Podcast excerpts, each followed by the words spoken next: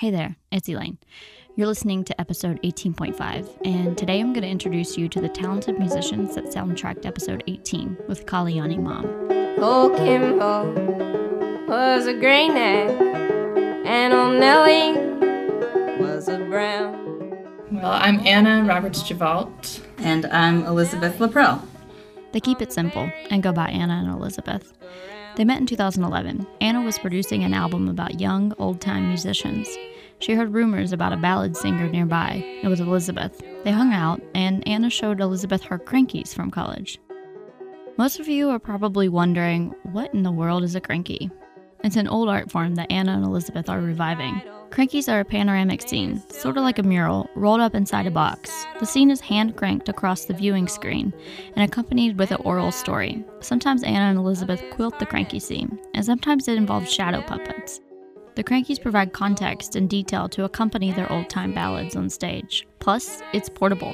They can do cranky shows on the street or on stage. They even did one for NPR's Tiny Desk concert. There's a link on our website. Anna and Elizabeth have had a strong relationship since the first time they met, and they started working together, digging into archives, meeting with historians and families who could tell them about ballad singers from the past, recording great music, and making art.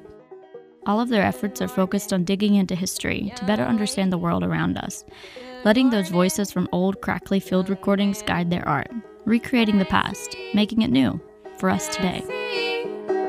And I see on the fourth day of July. Elizabeth was born in rural Retreat, Virginia, actually not far from where I was born. She has been winning awards for her ballad singing since she was 11. At only 16, she became the first recipient of the Henry Reed Award from the Library of Congress. She's recorded three solo albums, and she may be the most sought after ballad singer of our generation. Elizabeth has always been inspired by voices from the past. She would listen to old field recordings and new recordings, like those of Sheila K. Adams and Ginny Hawker. So by her early teens, she knew that she wanted her voice to be in that style, but it wasn't forced for her. Just felt like it was a really comfortable place already for my for where my voice could sit and like, oh, yes, this is really what I want to do is like this unaccompanied style that's has a lot of uh, especially the way Sheila K sings and and Ginny has a lot of like punch and a lot of power and volume behind it. And that voice, here it is. But death had fixed his shackles upon his chain so tight before he got his business fixed. The little black train inside. There's a little black train a coming. Fix all your business right. There's a little black train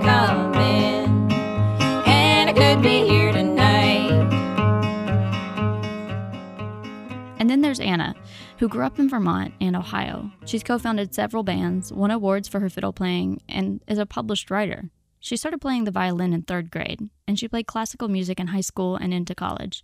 And then she was introduced to the fiddle.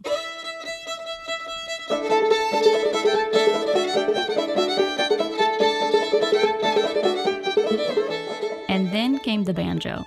I saw some people playing the banjo, and they were so obsessed with it.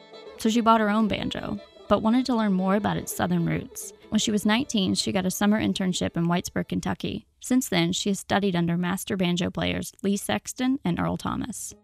And that was kind of the start of, you know, really fiddling, learning about fiddling and playing the banjo. And then a couple years later, I started playing guitar, really out of an interest in singing. And now I mostly play guitar because we mostly sing. Ha.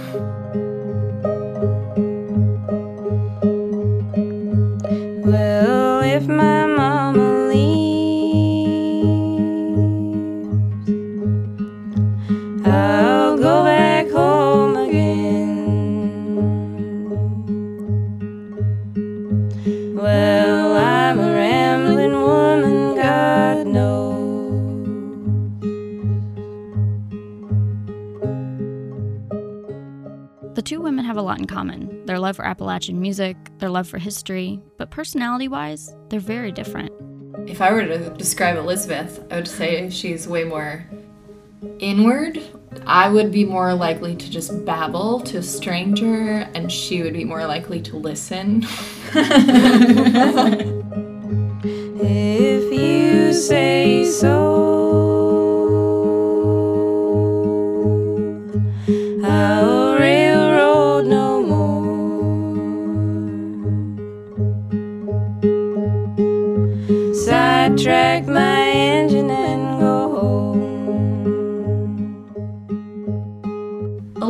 Elizabeth, you have to be like a lifer, I feel like, to really get to know her. I'm like, maybe when I'm 35, I'll like get to the next level of LaPrelle. to frame it in the same way, I feel like maybe when I'm 35, I will have like accomplished uh, some of what Anna has because she, no, she's very, she's certainly the more ambitious, I think, of us to, you know, in like an outreaching way, and um, I I value that a lot. Wouldn't mind working from sign to sign. Spend my money when the work is done. Anna loves being in the city. She lives in Baltimore. And Elizabeth loves being in the country. She lives in rural Virginia. For me, it, it really helps ground our project, like Elizabeth's energy and also like the energy that comes with, with where she lives. Because I think sometimes when you're making music in a city, you feel like there's a, you see the rat race around you. You see this like desire to get ahead or to have more people know about your band or like there's just like this, uh, this energy towards quantity and Go to sleep, go to sleep, go to sleep, you little baby. When you there's a slowness in the way Elizabeth approaches things, like this depth that I think kind of grounds our work together. and a gray, a whole heap of little horses, a black and a bay, a sorrel and a gray, a whole heap of little horses. And most importantly, they share a value system goals for their work, goals to honor the past. Like, I trust this project to always want to have a mission. Mm-hmm. And I can't say that of some of my musical peers. For me, that's like the most important thing about any project is that it have have a goal. It should be about beyond- something more yeah, than beyond just like recognition or notes or like that that we want to we are always trying to to dig for like you know deep meaning and purpose in in being a traveling band and storytelling project like and and there's no one else that I feel like I share the same sensibility and like kind of set of whatever. Maybe we have similar like ethics about that as well. That and that's really special and rare. He had not been there not an hour or two.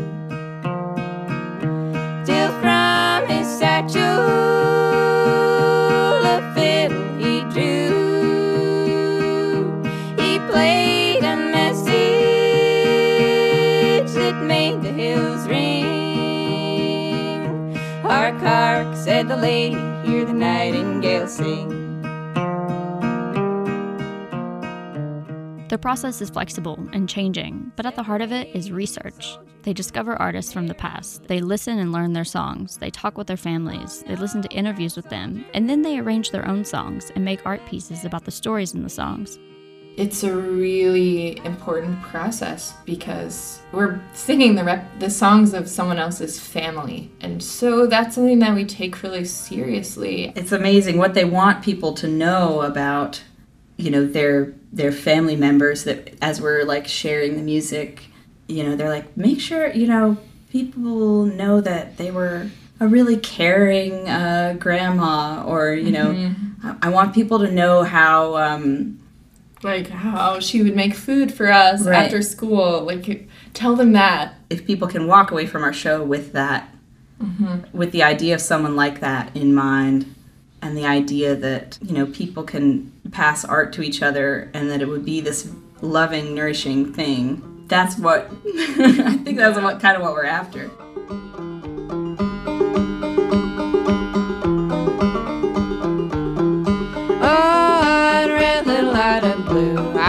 stuck on attitude.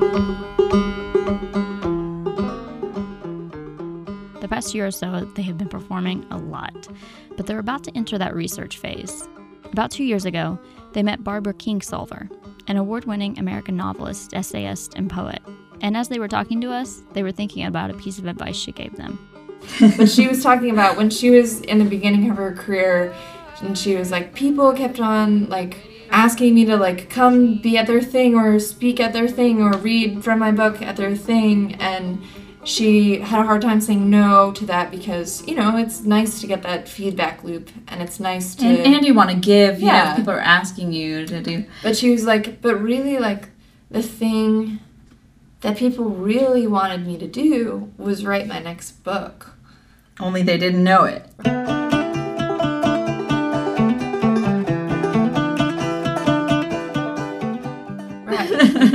Actually what they wanted. So I kind of feel like that's where we're at, where we we're like, what? We really like it's exciting and we love touring, uh, but we really need to work on our next cranky and our next series of songs. And I feed off that external validation. Yeah, for, I mean, for better or worse. Like to Tori's, tour. yeah, people are like, "You're doing a great job," and I like what you're doing. It's like that's really nice. That makes me encouraged to get up tomorrow and do, it it again. again. When you're working in an archive, there's shockingly less of that. you have to be. It's, it's just a different like you you have. It requires a lot of self trust to be like, yeah, okay, our next album and our next show, it won't happen until next fall. But it's gonna be so good.